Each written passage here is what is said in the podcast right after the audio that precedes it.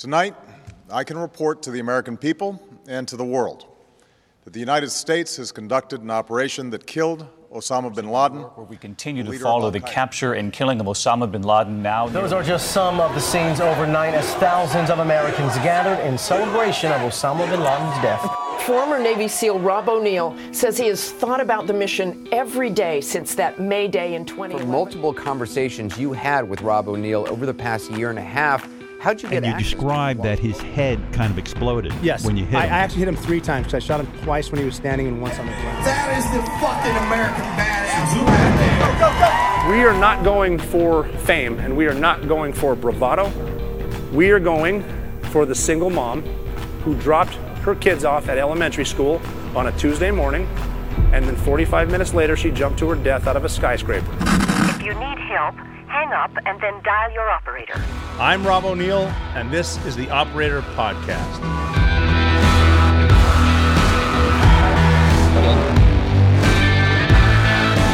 All right. So, welcome back to the Operator Podcast. I'm your host, Robert J. O'Neill, and I've been swearing to get this interview, and I really wanted to do it in person, but he's such a hot ticket.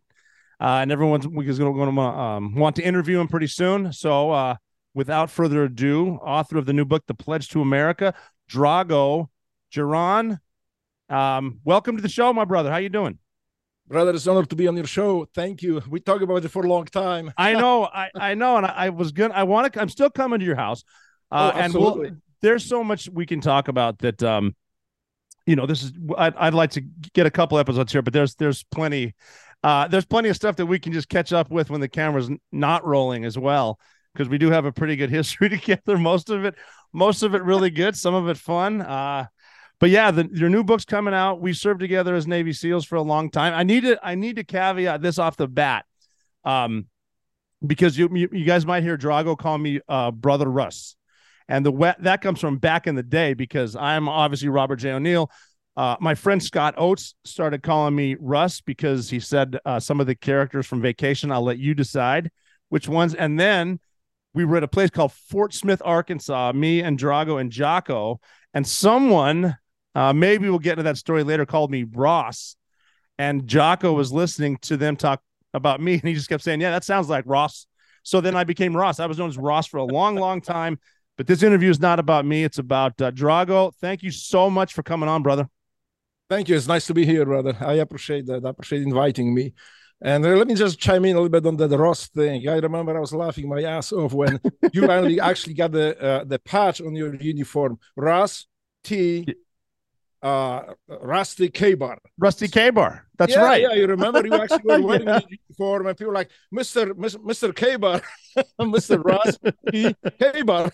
Yeah, Rusty Gabriel. That's right. Yeah. Um, yeah, I was a I, I dressed up uh, b- before our platoon on Halloween on the USS Austin in dungarees, and I had one of those names, kind of like that. um, so I got to tell you, now your book, The Pledge to America, Pledge to America, is coming out in June, right? Yes, June 13th. And you sent me a copy today. Uh, I almost finished it today. It's so good. And I've known you. I consider you to be one of my best friends. There's shit in there I cannot believe. That I mean, this it, everyone, everyone, especially now, uh, uh, kids need to read this book because just just the way at the beginning how you said uh, this this is not a book about being a Navy SEAL. There's plenty of those out there, which is awesome. Do you want? Can you explain that a little bit? Well, yes. Uh, the the thing is that every time, and you know my story very well. We, we are the best friends. We're we are ruling the platoon pretty much. The E5 Toby of the E5 Mafia Mhm. uh, in our platoon. But uh, every time I tell my story, the, the response I get is, "Oh, the awesome story, dude! You need to write the book. What the hell happened there?" No doubt. I say, well, this is not the story. That's not my point. I always try to explain. This is not the story about how bad is that. My point is when you hear, listen to this, you see how awesome that our country, America, is.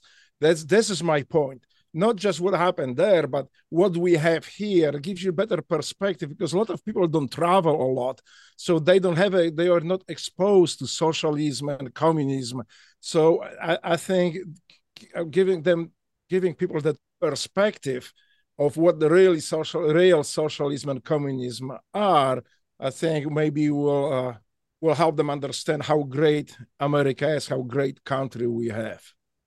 Yeah, I would hope so because the words getting thrown around all the time how uh, socialism is just the right kind of socialism has never worked. It just hasn't been done right, and it always seems uh, to they're trying to redefine it.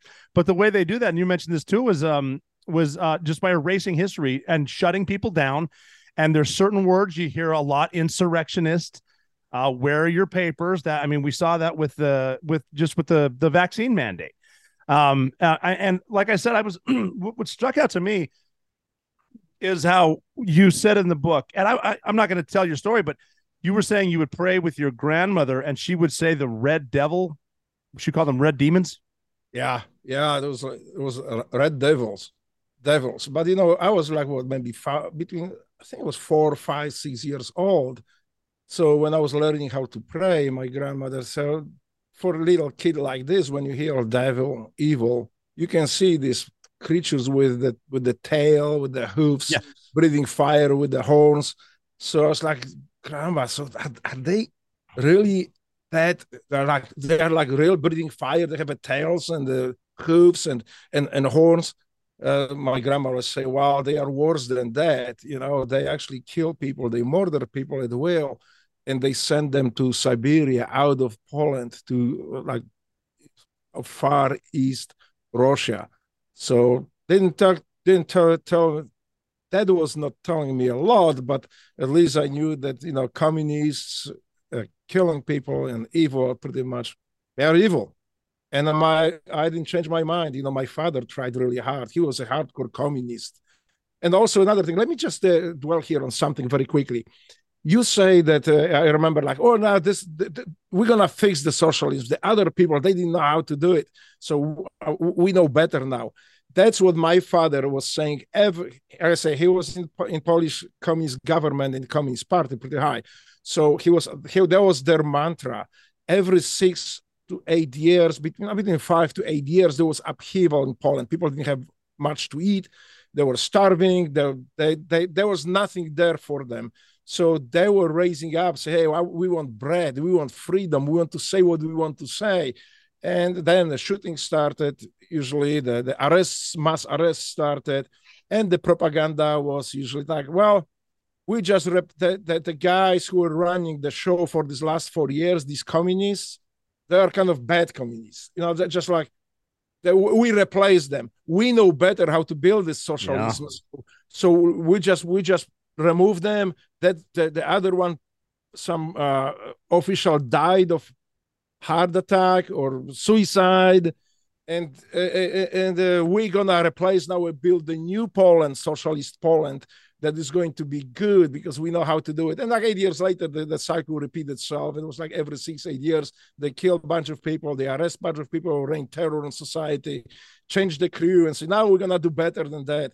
Uh, it, it, never happened because the, socialism just does not work. Wherever you look at at, uh, uh, at any place where they try to implement it, usually ended up in tragedy because you can vote yourself into this uh, uh, uh, evil thing, but pretty much you have to shoot yourself out. You to shoot, yeah, you got to shoot your way out. That's that. how did now? How did your father become such a hardcore socialist? That because now his his his grand his his mom, your grandmother was not right no my his mother his father were not uh, and uh, he was basically both.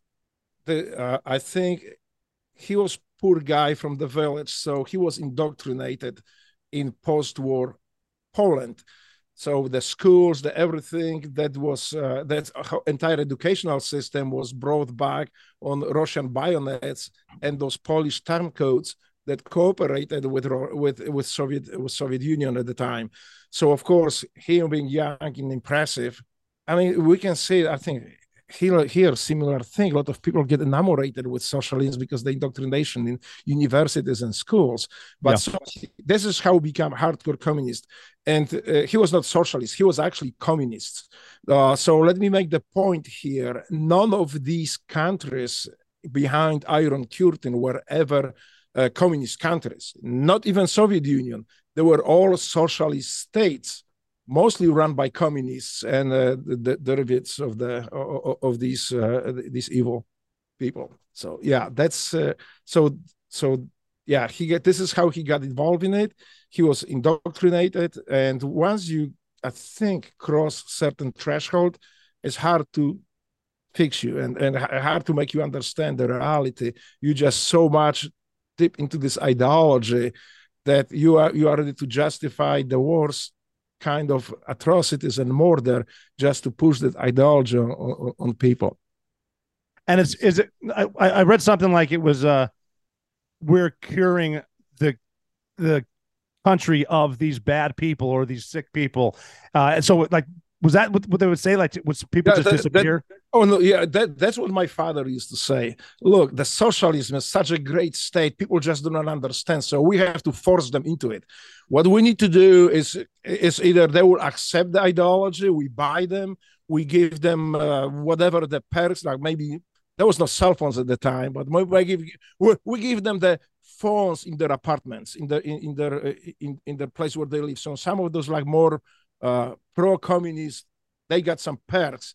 But if people do not buy into it, if those who don't want to, win just need to either cancel them, eliminate them from society, or if that doesn't work, imprison them to remove them completely from society.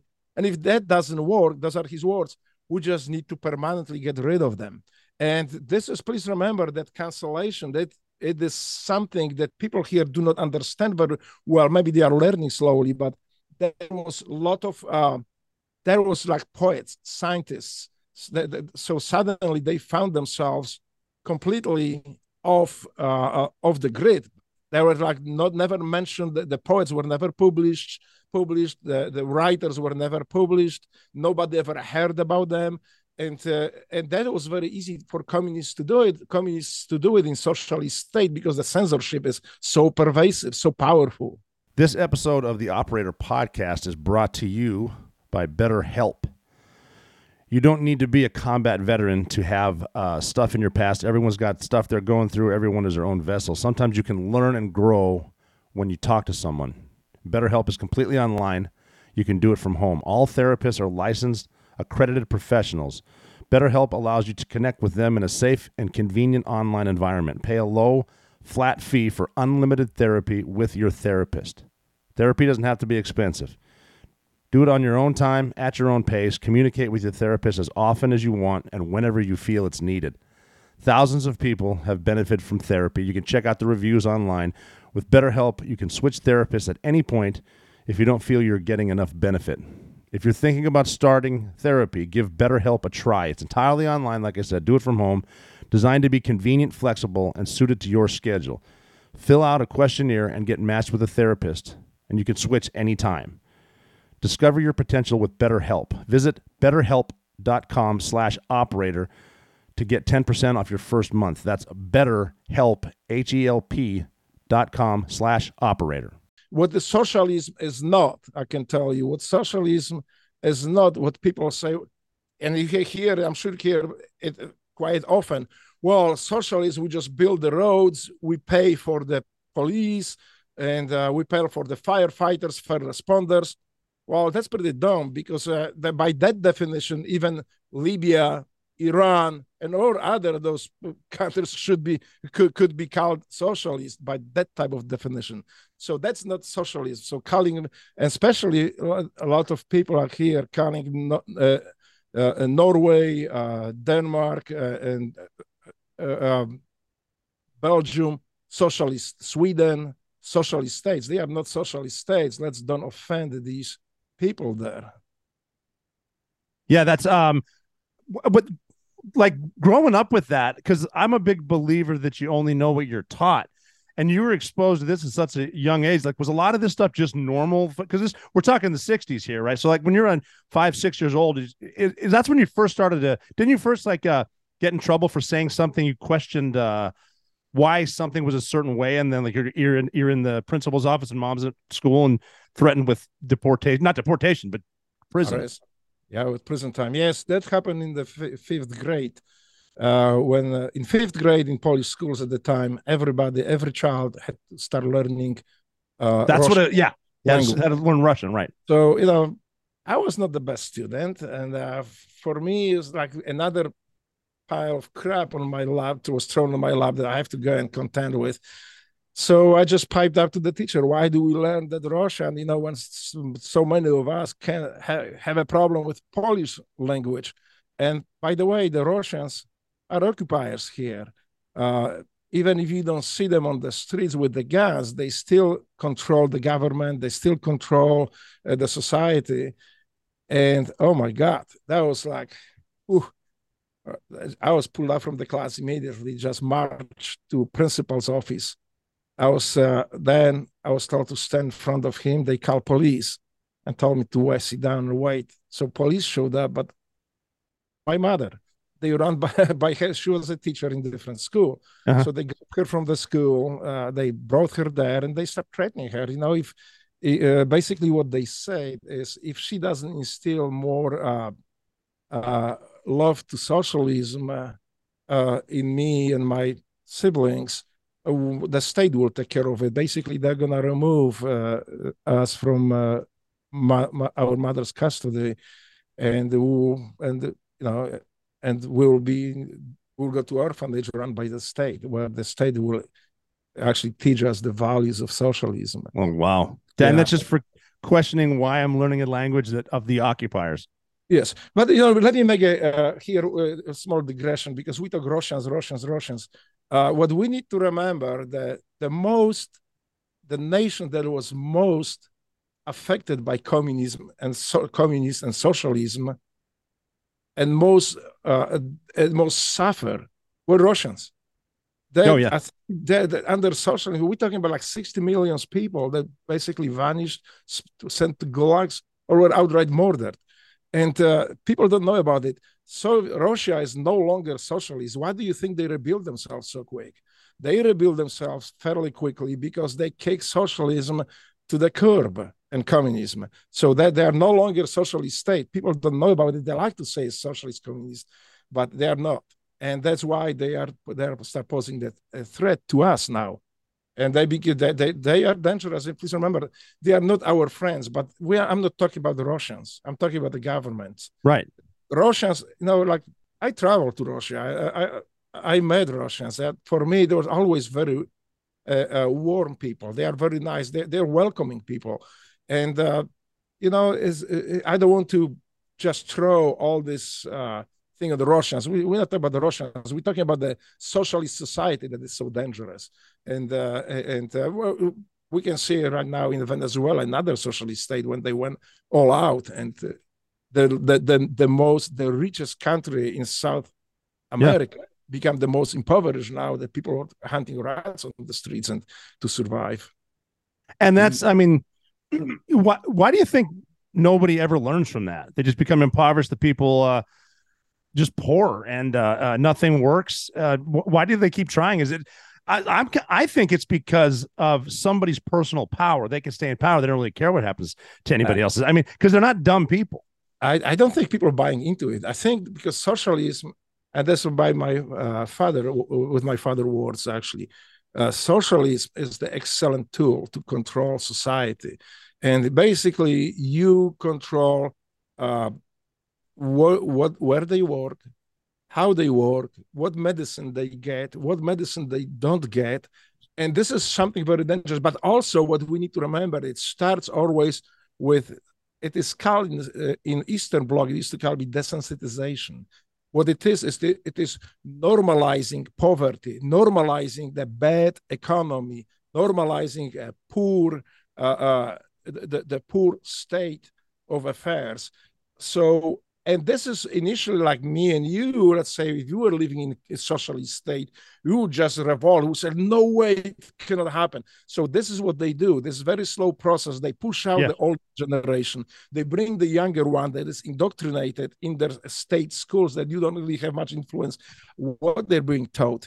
And uh, you cannot really counteract it uh, very well unless you sit on the top of it. Like my parents uh, my parents like my mother was controlling very well what we were teaching. She knew what we were being taught and uh, and was able to counteract that socialist narrative but besides my family they, they were tortured they were beat up because they did not go along with the socialist mantra that i was i'm taking notes as uh as i'm reading your book And one thing that really stuck out is what they're teaching you is the right way to think.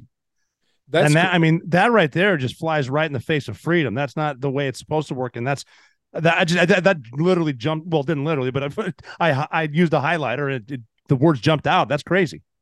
Yes, they will teach you what to think because you they, they count on your uh, uh, submissive uh, uh, behavior and they need to instill it into you. They all what they the first thing they want to want you to believe that they are always right. Now the another thing is that in the government don't even get up there because that to be in the government to be within this ruling class you have to have a special skills you have to know this you have to know that. Basically when people look into those requirements which are uh, presented to them in schools in universities they say well that that's the, I, I can't make it. I, I can't do it. But you know what people eventually like in poland people start realizing the biggest attribute the best attribute to be a politician is honesty and integrity. You don't have to be a scientist. Look how many politicians we have. They are not scientists, but they have integrity. And that's what we need. That's that's what Paul started realizing. But again, because the elections were rigged, they were not they were not able to do anything. If you even if you were very popular and you were the you were very electable because you were drawing people together, uh, through uh, rigged elections, you were basically removed, and, and nobody even heard about you after it. But if you were too dangerous, you just disappeared. Yeah, and, and dangerous is not necessarily even physically dangerous, right? It's just Yeah, oh, trying yeah, to get no. the trying to get the truth out, right? Yeah, or just they, they, they were not afraid about the physical threat. They actually invited it. They they polarized society to make this uh, uh, violent outbursts so then they can pacify the society. So that, that there was no danger for them. They invited it. The danger was if you were thinking independent thinker if you might come to your own conclusion and then god forbids you had some uh, uh, cloud in the society and your neighbors your neighborhood your town that you were very dangerous. And a lot of people like this in poland disappear end up in jail or falsified charges. Isn't um isn't that uh just part of the the communist manifesto is to and they told us they were going to do it here just infiltrate the schools entertainment and the press. And that's just to, to the indoctrination process. And that i mean how, how do we how do we have someone like nikita khrushchev the russian premier say something like that to us and say we're going to beat you without firing a shot? I mean how, how does this work? Is it does the indoctrination start at an early age? The indoctrination has to start in early age. And if you see at the beginning I'll tell you how it happened in Poland.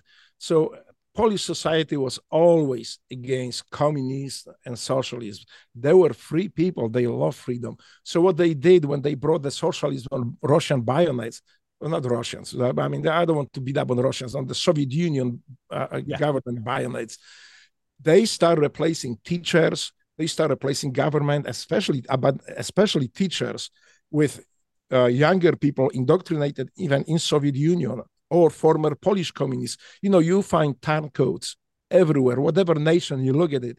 Poland has own share pro-communist infiltrators and collaborators. So they were replacing them, but then, so then they were creating people like my father, where the people that were poor, that didn't have a, a, good education. So the first education they encountered was the socialism. Say, hey, uh, communism, hey, this is great because we're gonna take everything from these rich people, we give it to poor. It Yeah. sounds really good, but it's extremely dangerous concept that people don't realize. Yeah, it's it's uh, um there was something else in there about they get rid of faith, family, and morality. Yes, Uh, and that's- and that's it's scary when you think about it. Look at all the I mean stuff happening today in our country that would have been completely crazy 10 years ago and they're creeping everything as if this is normal. Get rid of the family. You don't need you know both you don't need both parents and all this weird moral stuff yeah that that's part of the plan isn't it? Uh, uh, yes, and this is all being brought up. At least they, I'm, I, I don't want to talk about the United States here because we, we are a great country. We are not communists yet. We just don't want to get there.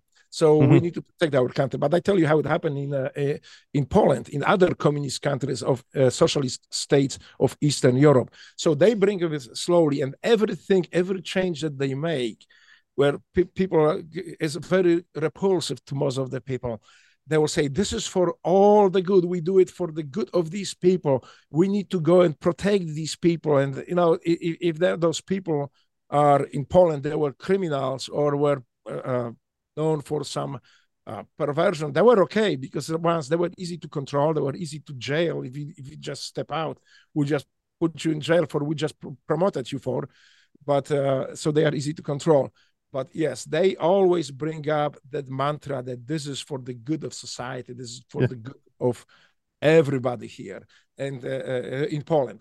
And this is how they march this ideology. And you are right. The first thing that they need to do and they did it in poland very well. They try well they tried to do it but church prevented it in in the big uh, uh, uh, largely is destroy the family. So family what's the family? You know you don't need the mother you don't need the uh, uh, you don't need father. The state will help you know if they don't make their uh, uh, obligations to the state or if they are not teaching you right thing the government will step in and will teach them the right way. And there were cases that they were taking kids away from parents because they, uh, because of the political uh, activities of parents and uh, very dangerous state. Same thing with patriotism. But uh, you know people need to remember that things like moral values family values patriotism uh, uh, to, to, to, to socialists are what crosses are to vampires. They really need to destroy, they need to put the, the, the basically turn it, it, upside down that people have nothing to look for. They feel lost, and very often they just don't know uh, how to counteract it. And one more thing, the most important thing I need to say about it is uh, the, the, the, fake news media in Poland being the socialist uh, force multiplier. So there were very few people uh, uh, subscribing in Poland to that uh, uh to that ideology. Uh, relatively few people, not that few, but there were very small margin of Polish society but the fake news media made them mainstream. When you listen to news, there was all about it. And 99% in polls were communists and socialists. They love socialism. And when John Paul II came into Poland, like nobody wanted to see him. When you see the chroniques, and you can see on YouTube even now some of the official government reports uh, or news about John Paul II uh, Pope visit to Poland, you will see there's maybe few people just gather it, maybe 20 people there, maybe 100 people. They marginalize it until the socialism fell. Now, when you see the images, there were millions of people. There were whole city blocks taken away because people could not fit into big city square where where where uh, where Pope was preaching to Poles. But this is how pervasive the, the fake news media can be in censorship. Now, when uh, so the, the, the schools are obviously state run, so you're not getting anything there, and you get in trouble for saying stuff at home. Now the Pope comes in, and he's basically preaching anti-communism, isn't he? Well, he's preaching the freedom. Uh, he what he was saying that uh, you cannot, you don't need to live on your knees. I mean, you you you, you need to stand up and don't don't let people throw fear on you. Don't let uh, uh, the, the the group of people uh, uh, make you fear of the government. You need to you need to step up and start fighting for your rights. And that was 1979 1980 solidarity trade union was born and basically almost uh, toppled the not in toppled the, the communists but at least they were able to create the first independent organization independent from communist party in entire warsaw pact. That was uh, so scary to communists and socialists because they know if it progresses this is going to be to spread like a wildfire to rest of the uh, east european countries the socialist states. And it did happen. Yeah that's uh just the way the way it spreads too that should that should tell you something. That's uh but again so that you how you you mentioned that going to church um, was a place of uh, almost refuge where you could. I mean, how did how did the the communists not uh, monitor and spy on the churches? Were you guys able to talk every Sunday, or how'd that work? Well, they did actually. They were sending their agents uh, to the churches. They were listening too, but you know, it is more difficult to arrest the priest they did. They actually they were murdering priests. If you can look, uh, uh, you can uh, you can look in the Polish history, and you will see so many priests who were openly speaking against communism, they were uh, either executed or they disappeared or put in jail under falsified charges. But what happened is, even like when you go to church and you can hear, well, uh, if the president say we can all be free and we can be free of communism, that would just uh, most likely he wouldn't last long. But we say, hey, in Poland, we can be free. We can all be free. People were eating it up. You know, he didn't spell the communism, but everybody knew that this is, you know, free from the communism and socialism and being a free human being. So this is how, how they. But no, the, the, the communists were sending their uh, secret police, their secret uh, services into churches to listen and monitor people. And, you know, some more outspoken people were, of course, arrested later or persecuted. Yeah, that's, uh, um, just on the, the socialist thing and how they spin everything around. Weren't you saying that they would, for like the there there was never or there wasn't always bread to get at the store first thing in the morning and they would say it's because of the demand because the the um yeah everything is so great here that we can't yes. keep bread on the shelves yes can you believe that? I mean they was so and i think this is what really got people over the edge. So we didn't have anything to eat. Like for example i was kid my mother didn't go didn't get up at 3.30 in the morning to go stay in the line bread line. The bread line was around the block. So it usually take you a couple hours to make to the bread. My mother didn't make it to the on time to the end of the bread line because sometimes the bread was out. So like rest of the people go home with no food. Uh, and in Poland, we didn't have a fridges. We didn't have a food for like a week or a couple weeks. Like you know, in America, we can have it. Uh, so then, people get accustomed to being poor and hungry. And this is actually socialist. They call it desensitization when they normalize poverty. They normalize the poor economy that to the point that people just don't notice anything different. With old people who knew are gone, the newer people coming up take it as a normal, and I think this is normal. But yes, so propaganda was all out. We have the greatest economy in the world. In, in the United States, they hate America. The communists and socialists, they hate America. So they they were like in United States, people are sleeping under bridges. They don't even have a tent sometimes. They don't eat. They are so poor, and government is still kicking them. And God forbids the uh, the, the, the and the racism is so prevalent. So this is so. Uh, Paul didn't believe in that. Uh, it, it was like we go to store there's empty shelves you can go on you can go on youtube and actually watch some of those uh, uh, images from communist socialist poland so there is like not even there is nothing. There are empty hooks and, and empty shelves and, and nothing there. And this is the, the and then just in the morning they throw some bread. So everybody try to get as much as possible. And then if they don't get the bread, then just go home hungry. But that that socialism economy, but always was there was we are the greatest economy. We are building communist Pol- socialist Poland. There was never communist. There was always they were building socialism in Soviet Union. They were building socialism uh, thanks God they didn't finish with it, but uh, yeah, they, they, they, it, it, it we're talking about millions of victims, millions around the globe, not only Soviet Union and Eastern mm-hmm. Europe. In, even today, even today, they are still finding mass graves of socialist regime in Poland. And at that time, we didn't know anything about it. It was like, you know, it's like disappear, maybe just move. There was no computers, there was no internet at the time, so somebody just moved out and and disappear people just thought that and they're just spinning everything in the the state-run media's with it. What, what's one of those things uh not no uh, about the bread. Um they, what do they say in in uh in capitalism? The bread waits for you. In communism you wait for the bread. This episode of the operator podcast is sponsored by blue chew. Let's talk about sex Guys, shouldn't you always be at your best? This is the year to maximize your performance in the bedroom, so check out BlueChew.com. Blue Chew is a unique online service that delivers the same active ingredients as Viagra, Cialis, and Levitra, but chewable tablets at a fraction of the cost. You can take them anytime, day or night, so plan ahead or be ready whenever the opportunity arises. The process is very simple.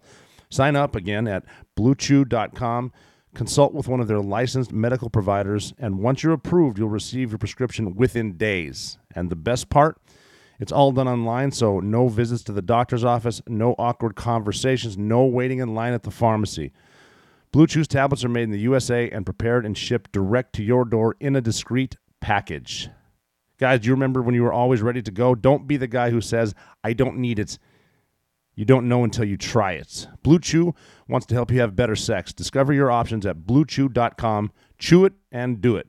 And we've got a special deal for our listeners. Try Blue Chew free when you use our promo code OPERATOR at checkout. Just pay $5 shipping. That's bluechew.com, promo code OPERATOR to receive your first month free. Visit bluechew.com for more details and important safety information. And we thank Blue Chew for sponsoring this podcast. Whether you are in the field on an op, at work, at the gym, one key to success is proper hydration. Have you heard about Hoist? Hoist is a battlefield proven hydration system that works 110% better than water and it keeps you hydrated longer than water.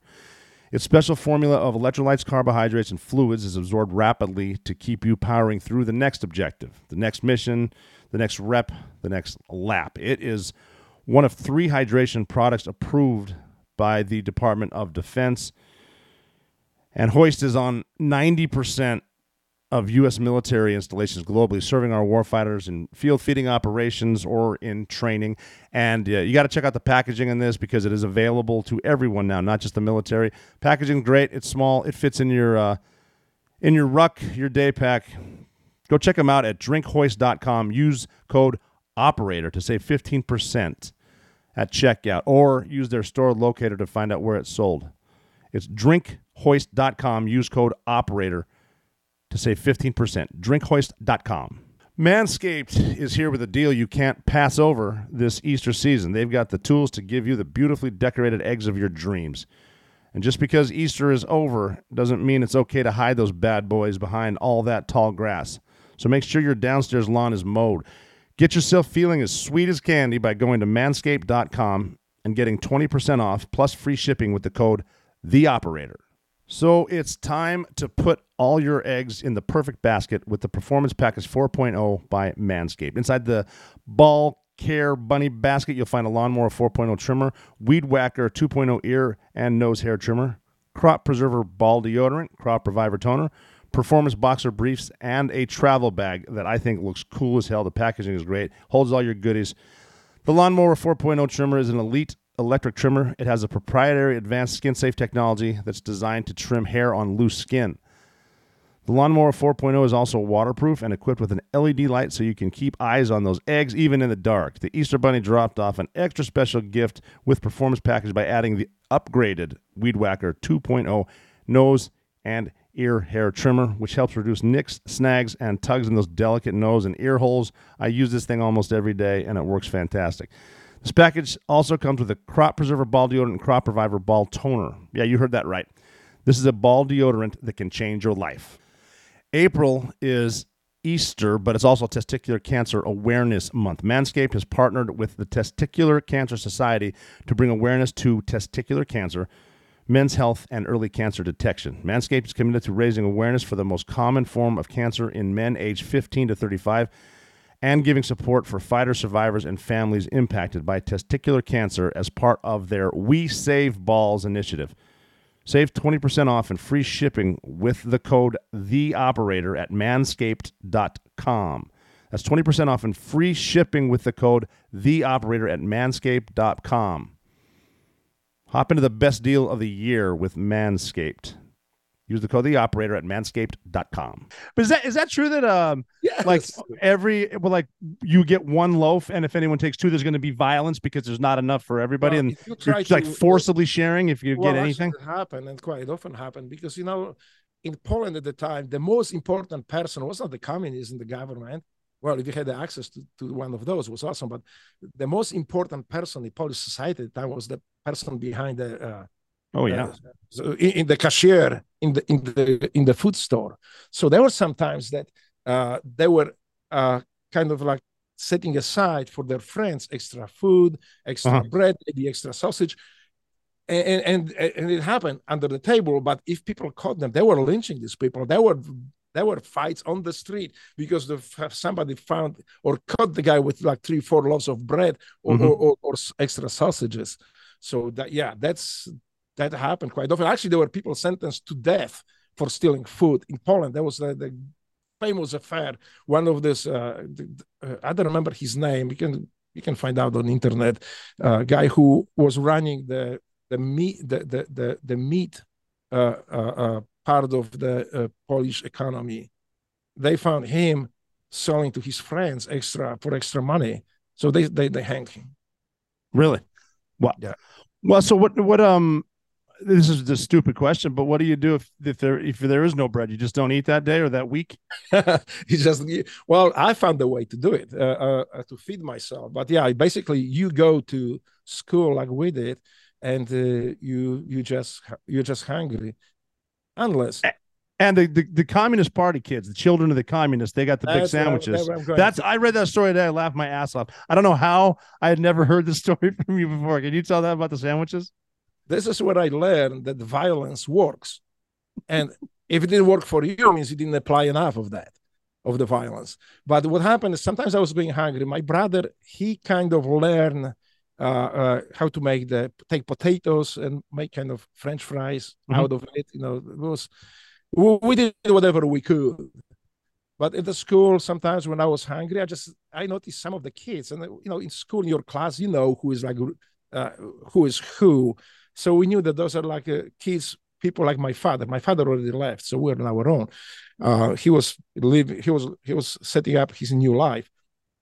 So I learned to spot these communist kids, the, the uh, kids of communist uh, uh, party member members, uh, by their sandwiches.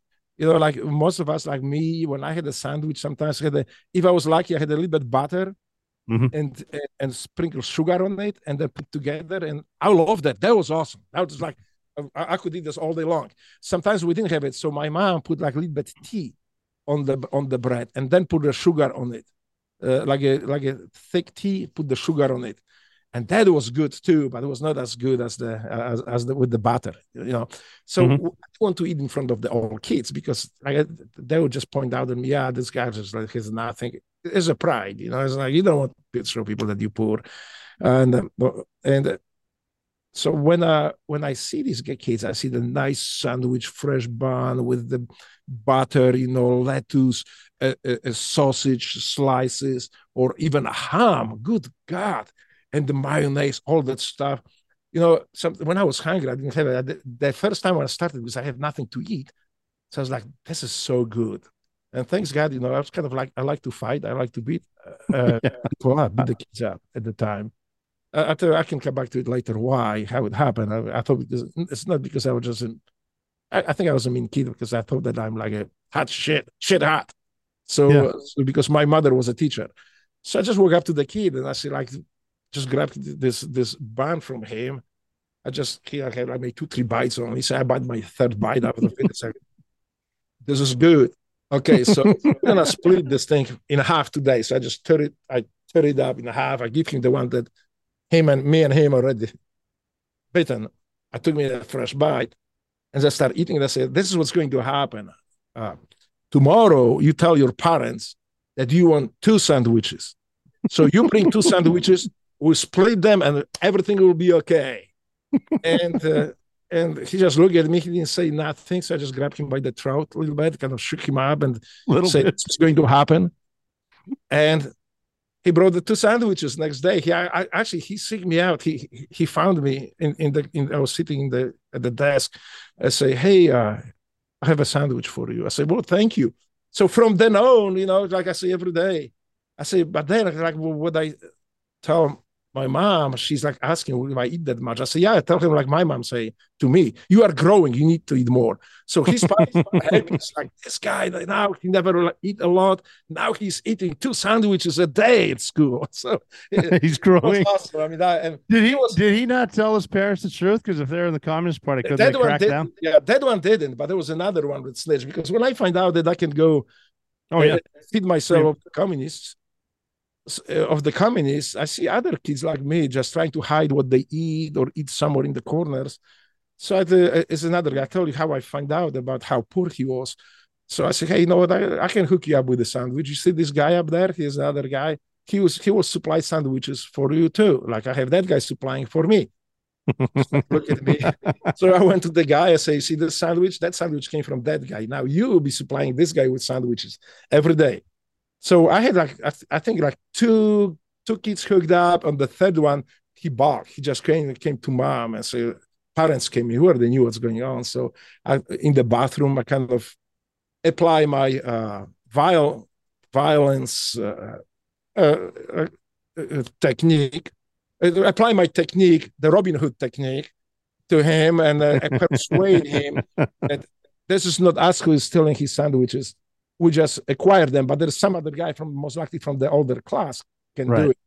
Uh, after you know a little bit swollen lip and a little bit uh, turned up clothes, when his parents show up in the class to identify who is stealing his sandwiches, as this kid stand up said, "No, mom, I don't see anybody here. That's that's. I think there's somebody from other classes." So they went through all the classes, didn't find anybody. They went through all the classes up there, and like they went to the upstairs too, and like they didn't find anybody. And the guy was bringing it, but the parents say, "Well, you," they just they just gave one sandwich to him. Say, "Well, we're not gonna give two sandwiches. Uh, we're not gonna give him. We will not be giving him two sandwiches because I think somebody is stealing his sandwiches." Right well, the and this is what happened, but they never knew that he was eating only he was eating only half of his sandwich. The other half was going to another poor kid. So, and the reason when uh, I, I, did that because I was working, I was bullying the class. I beat up this, you know. I, I, sometimes now when I think about it, I have a lot of remorse. I do have remorse. I, I would like to fix it somehow. I can. Most of these, some of the alive anymore, but I would like to fix this thing. And uh, yeah, you never struck me as a bully. Seriously, I mean, obviously you know how to fight. Uh, I'm a you never. I, I didn't. I've I've seen you stand up for yourself and for other people, but I, you never struck me as someone that would. You know, you were more someone to go help a new guy with his gear than is, um. you know, I, I I have seen you put new guys in in line when they stepped out of line, which is always a very entertaining and very fast. um, but it, then another thing you put in your book is if uh, if violent doesn't work, then you're not using enough, and that's just that's awesome. I think that's what I learned in Poland. But you see, like what you say here about me in America, I changed. America changed me. America is is what people don't see very often because it is transparent to people born in America, grew yeah. up, grew up in America. It's the goodness. It is so natural to be good person. It is so natural to help somebody else that you don't dwell on it. People here like I said, like, why, why would you why did you help him like this? You went out of your way. What do you mean? I mean that that's the right thing to do. Yeah. It is it it is whole society is like this. And so for people here, it is transparent. They don't see it. They think it's just normal, but it is not normal. No, there's it's, it's pretty far only, from normal. P- people here, people here no, don't seem to realize only normal, that. only normal in America. Yeah. This is not normal anywhere else. So people say like that's normal, you know, just like that's that's how I grew up. That's how I was brought up. I, I will help because I'm not asking for something for help. I'm just want to help somebody. That's mm-hmm. American society. That's America. And this is something what I want to be. I want to always be like this. And uh, I hope that, that, what you just said uh, a few minutes, a couple seconds ago, I think that I'm the transformation is taking place, and I'm getting better. And this is the, this is my pledge uh, to America. I am better American today than I was yesterday, and and I want to be better American tomorrow than I am today and this is that means so much to me. Uh, you know, people ask me about the, the Trident. Drago, you are Navy SEAL. They, they forget that uh, Navy SEAL is okay. I'm extremely proud of it. Uh, but but this is not what, what I am American first. I'm uh, this is about America. That's that's who I am right now. And and the Navy SEALs. I am Navy SEAL because I am American. The uh, the American flag, the American citizenship, citizenship encompasses America uh, and Navy SEALs. So the Navy SEALs, they are part of America. So you don't see me usually wearing uh, Trident, and nothing wrong with people wearing Trident, this little tiny Trident that just they earned it. But yeah. for me, I don't want to have a distraction from American flag that I wear. American flag covers everything, covers the Trident and and, and encompasses the Trident. That's why that's me. I feel the exact same way too. And again, uh, guys that do great, but uh, I'm American. I'm American first. I'm Amer- I'm a, I was able to become a Navy SEAL because I was born here, and uh, I mean how how frustrating is it to to see this creeping transition and people, uh, especially um, um, in go- our government, saying they're socialist? That it's got to be extremely frustrating. Uh, it is more scary than uh, frustrating. Uh, uh, remember, I was locked up in prison on the not on on the charges that what I did, the activities in Poland, almost any activity was politicized and criminalized. So, especially something that could challenge socialism. So, if you protested, they find some article in in Polish law uh, the law was weaponized against opponents of socialism. The the uh, uh, the state entities were weaponized against people opposing socialism. So when I went to prison, I was what I did. I was just printing newspapers with the facts, and there was not even a huge newspaper. There was basically a leaflet, and, and that we print out the information what is happening in the martial law imposed by communists and why it was illegal that uh, that martial law uh, implementation was illegal. And that was too, that was enough to put me in prison. And they say, well, you know, this is according to our socialist law. Uh, this is illegal. So, and I, I, so I was, I got three years prison sentence. But please remember that. So in Poland, nobody sits uh, ever, according to socialists, shot uh, in prison for political offense. They were all criminals. Sounds like, you know, I printed newspaper that was against the uh, socialist law. So I was a criminal. I was not sitting for political activity. I was sitting for being a criminal, uh, uh, printing newspaper. So everything that could oppose or pose the threat to socialism was weaponized. Uh, uh, uh and the law, again, the law and law enforcement agencies were weaponized against citizens. Yeah, something that struck me there too was you said something about an unregistered typewriter. Like you have to oh. register your typewriters. Are you kidding that, me? That was more dangerous than the guns. You know, they they didn't afraid the guns. They wanted you to use the guns because if you use the gun, they like you have in prison and, and, and nobody but an eye. Yeah, you had the guns, uh, uh, you are, you are in prison. Uh, but if you had a typewriter, mm, oh, that's a weapon. About that, you know, that's dangerous because now you can type some information maybe 10 15 uh, uh, uh, uh, pieces of paper and disseminate to your coworkers. Good god that's dangerous. So yeah if you did register the typewriter at the time i think they, they didn't i don't know didn't hear them enforcing this law but there was criminalized too. So you could go to prison for having an unregistered typewriter. That was more got to be again for that's got to be tough too because like everyone seems like they're against it except the people in power. And that's um, what it is. but you can't do anything. And so simply typing up a newsletter of what's actually because now how did you did you get some information from listening to the radio listening to uh uh yes. Ra- radio free europe? Yes. like so in poland at the time uh, we couldn't get any information because everything we were we were getting was coming from the uh, socialist uh, state state medias. Of, of course the censorship and the, they put out whatever they wanted to do. There was no internet. So all we could read is whatever socialists put out socialists and communists put out in Poland or in, in any other Warsaw Pact country.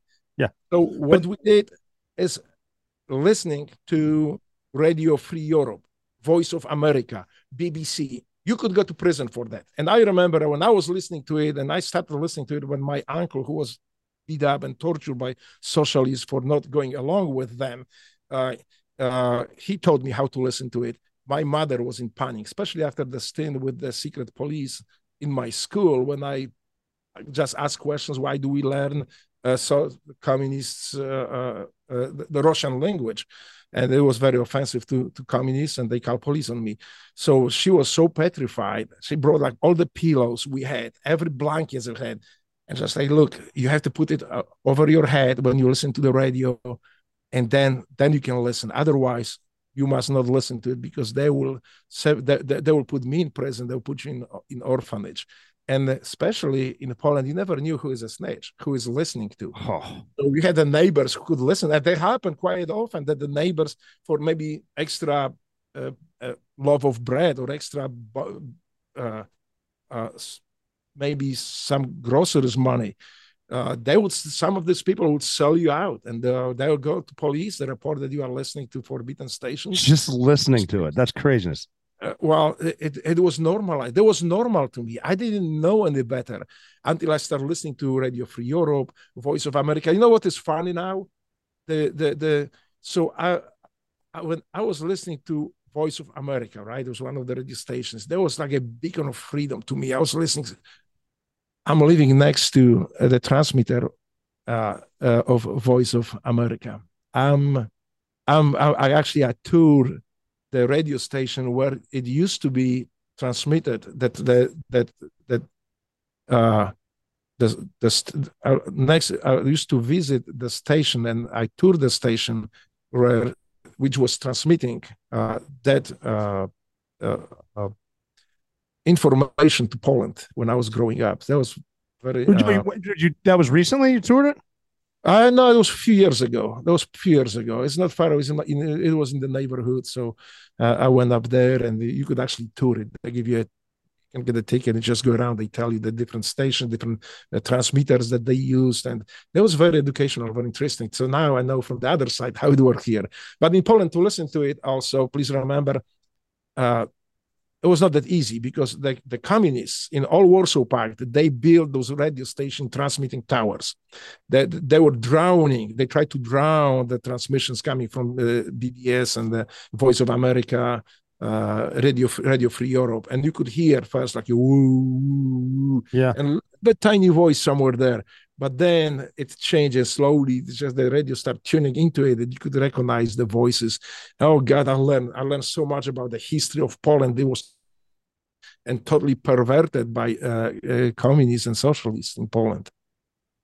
And they, I mean, but, but like you said, it switches every few years because you had the the Stalinist, the Hitler socialist, the Khrushchev. Oh yes, yes. My and always, yeah. Is it always like everyone's just got a better idea of how it's going to work?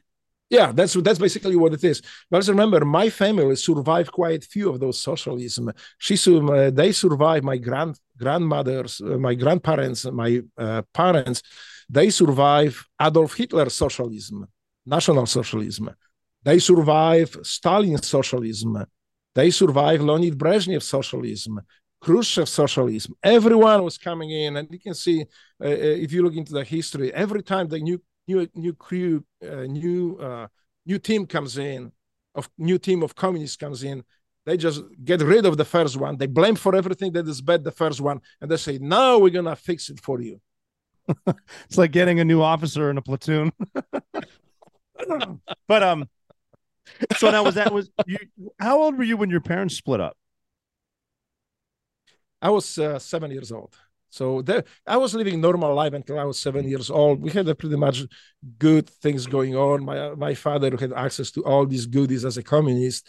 So when when when he left, we were like, "Whoa, we have nothing to eat. We don't have a clothes to wear in cold winter." So yeah, that was kind of hard for my mom. She was a teacher, and again, in Poland, in socialist state, the government tells you how much money you can make uh, and how much money the company can pay to to employees and and then uh, so you know the teachers didn't make a lot of money. And so we sometimes it was so normal in neighborhoods like uh, we were living in the big apartments like a project. The neighbors were knocking on the door saying can you can you can you help us? We need to buy some bread. But just at the end of the month i ran out of money.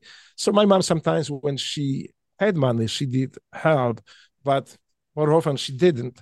So sometimes she was going to the around the neighbors say can can, can you borrow me like maybe 10 15 Polish zloty so I can buy some bread. Sometimes she was able to obtain extra money. Sometimes she didn't. Then we had to wait till end of the month for the next communist paycheck. And uh, the living conditions isn't isn't it like all government sanctioned? Like you will live here and you need approval and like written to uh to move. That's how it was. Uh, that's how I remember it. Uh, so we were once father uh, left us. We had to move out of this little place, little tiny uh, house with we're living with other people too that government uh, uh, uh, gave it to us to, to live with. So there was one tiny house three rooms. One room was living somebody else. Me we because we had three kids uh, my, because my parents had three kids they had two rooms. So there was not like bedroom in uh, two bedrooms. There was like one room bigger room and one smaller room. So there were two rooms. So here would say one bedroom. Um, and yes, you, we had to move out of it. And then uh, we were we were living on the outskirts of city where the government allow us to move.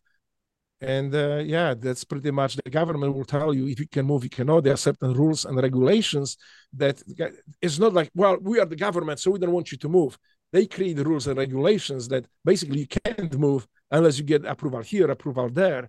And uh, that was a big nightmare when we had to move to from the town that I grew up, uh, Zielona beautiful town, uh, to to one of the bigger cities where my grandparents lived at the time. Uh, what, what, I mean, my my grandparents live on the in the village, but my grandmother used to live in Lodz, city Lodz. So my mother to move to city Lodz, she had to jump through the hoops, and she couldn't just move in.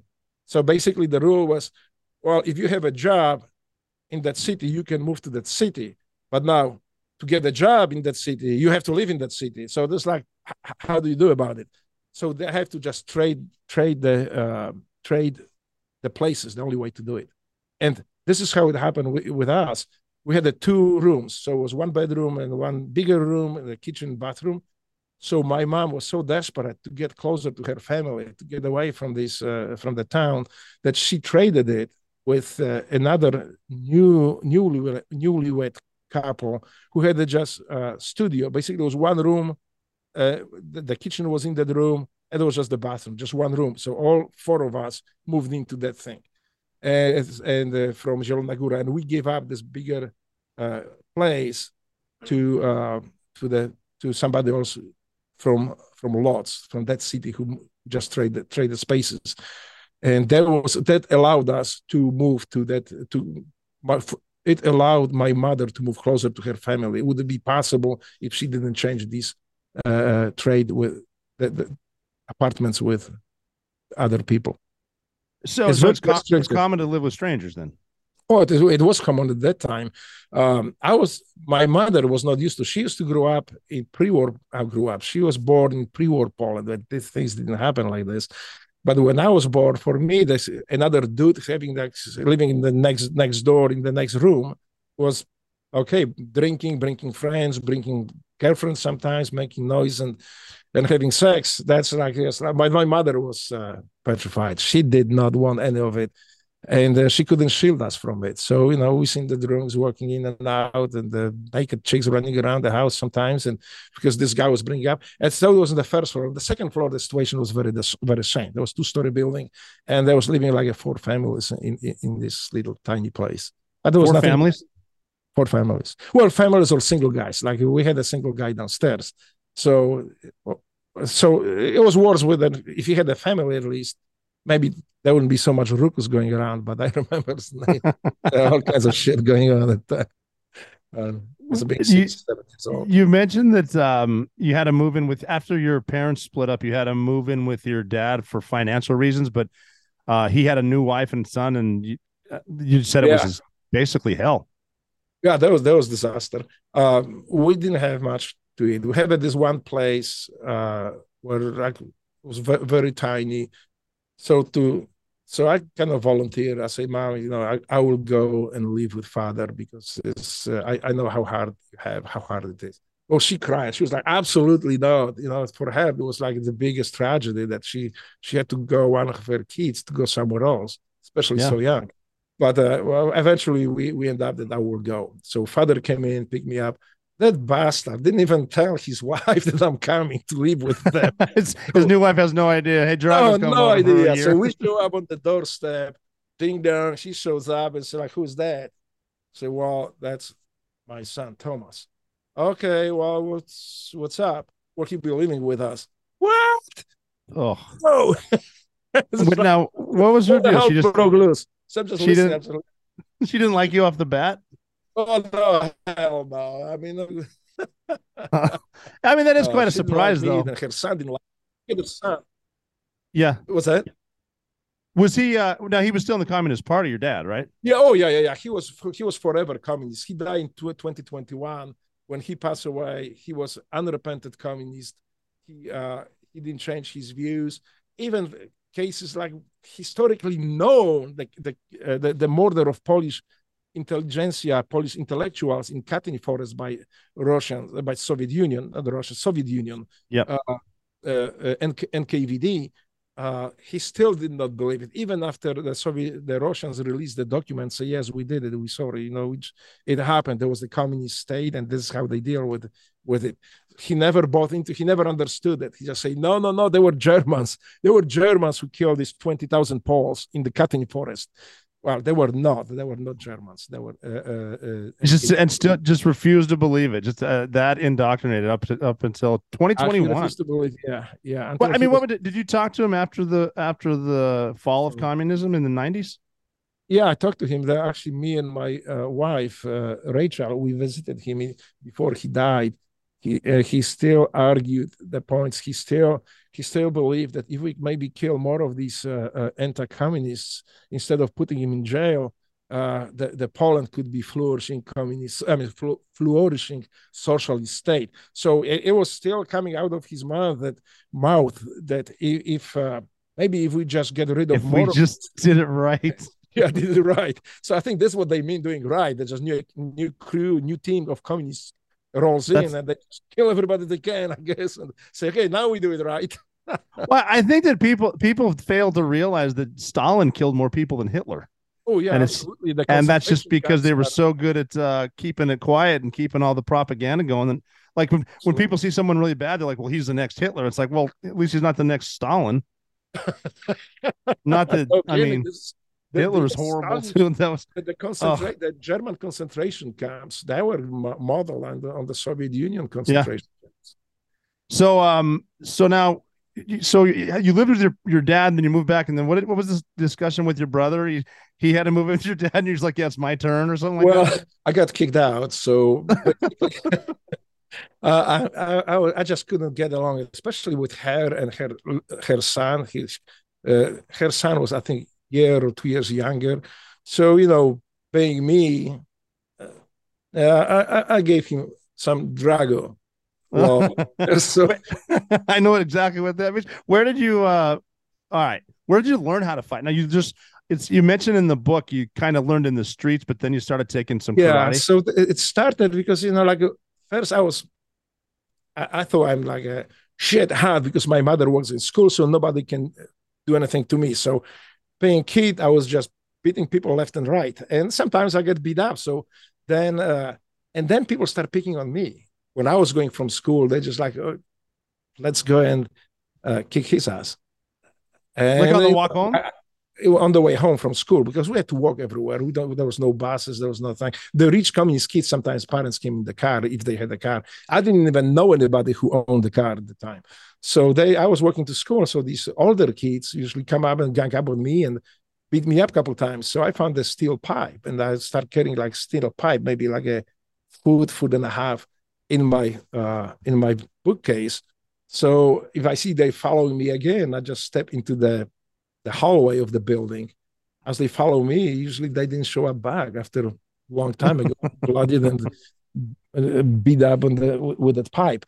So pretty soon it spread out that yeah, don't leave this this kid alone because you follow him in, in the into that hallway, you might not come back for a long time. And and and and that works. So so I already had some of that that stuff, and uh, I think I legitimized in the boxing club when I got older. Uh, so yeah, by this time I didn't have a father. So the guy, it was a police uh, state uh, state run uh, police club, sports club run by, by police. I didn't know anything about it. I didn't know even uh, one from another. So I went up there and started boxing. Apparently, I had a talent because this guy, that, that, that Mr. His name was Mr. Duda in the Zielona. Uh, he really started liking me, still started teaching me. And he, according to him, I was very natural. I was very, very good distance. I was very quick, very dynamic. And I was, I had a very quick reaction time. So yeah, I was start beating up these people and I, I, was uh, training with, and he really liked it. So this is the this is my start, just regular boxing, and I really loved it. And the, I think the the uh, so this was before I went to Warsaw. So when I came to Warsaw uh, to live with my father, because he was living in Warsaw at the time with his wife and her uh, younger son, um, yeah, I already had, uh, I, I, I, could shake people up. so the so uh, her son took a little bit of Drago. I that's that's funny the way you put that. And then what was like the final straw? Why they why did she have you kicked out or did your dad just get have enough of you or what? No, they just like the the I start fighting with my father too. And we start fighting because he really tried to push the socialism on me. He tried to like explain to me how great it is and how bad those people are who are resisting socialism. How do not understand them that the religion is just a, is is a superstition that I should completely forget about it. This is for like old people to who believe in the fairy tales. And uh, so I just stay with my mom and my grandmothers told me. I say absolutely not. So we were fighting about it all the time. We couldn't get along and uh, on the top of with her she was uh, she was mean to me so i just like couldn't fight her so i was fighting her son to the point that he was just every time i show up in the house from school he just locked himself in his uh, uh room up there when he was he had a separate room. Of course father was communist so he had a good nice bigger apartment and uh, and he was sitting there. So every time he showed up he like, if they good kick or good punch, and then you can see that. no, that's that's. I'm not that person today, but I know, I know. Just, that's funny that he he'd lock himself away from you because he can't he yeah. can't take it. I mean, uh, that's that's good. So what's what's like a normal like um before prison, like a normal day of school? Well, like the normal it, day at school, usually uh, for me, let's say in elementary school, was, I was going to school uh, collect my sandwich from my uh, suppliers. and my, uh, then I, I, I saw uh, make sure that the that the other suppliers gave uh, the food to the other kids I was with friends, and uh, then it was class. What are they teaching in class?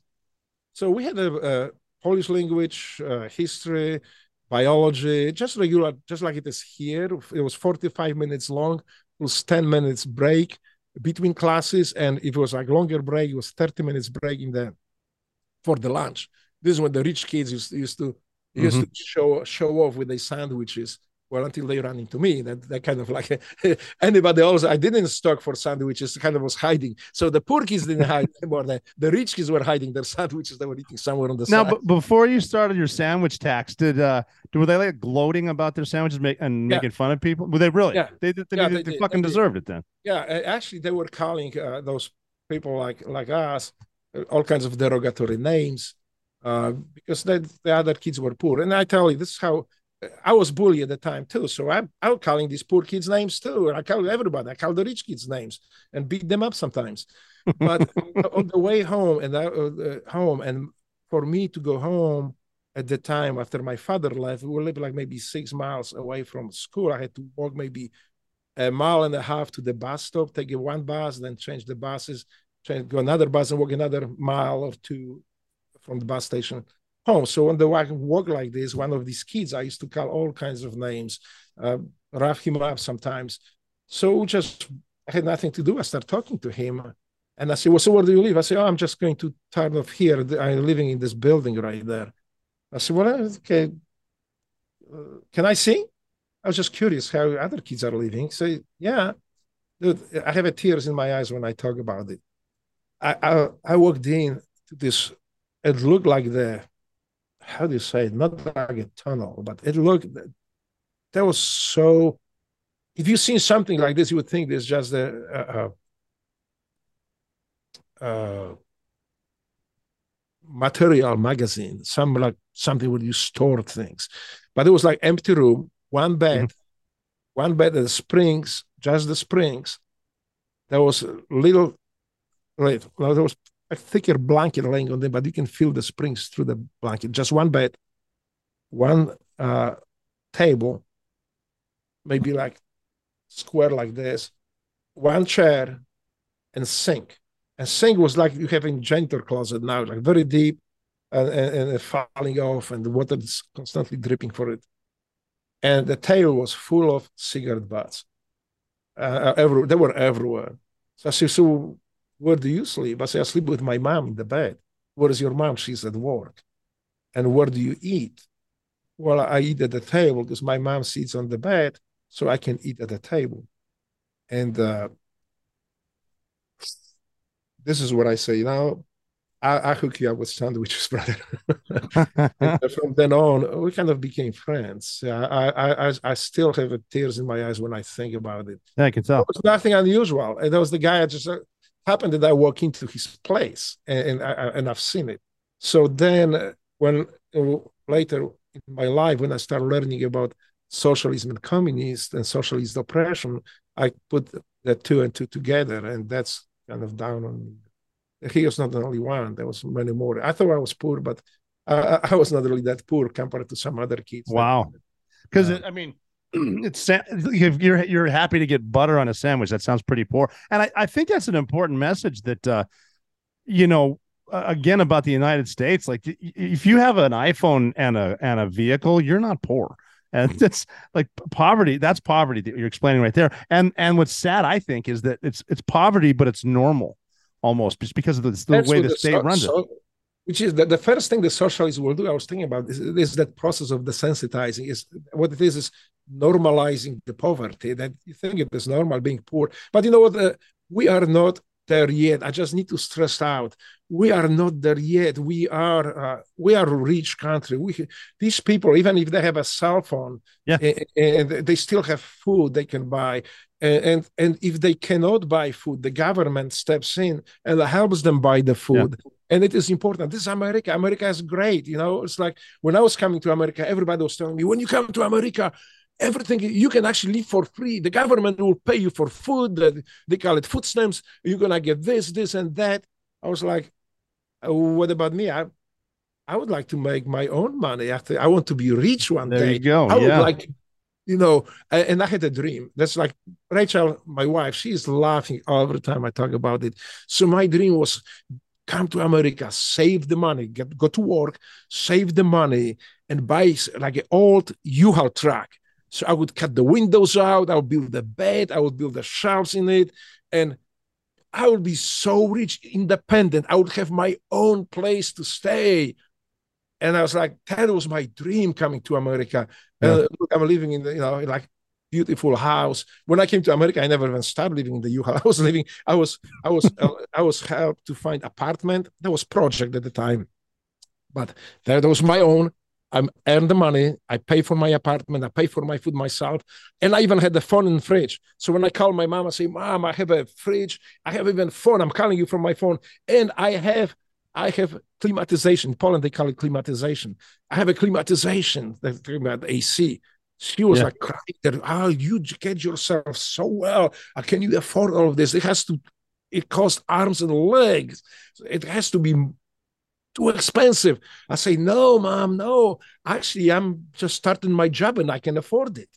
It was it was not not much. You know the building now i went a couple years ago to show my wife where i start my life in america. The building is condemned. Nobody lives there. There was like the red district of uh, memphis uh, there was in memphis.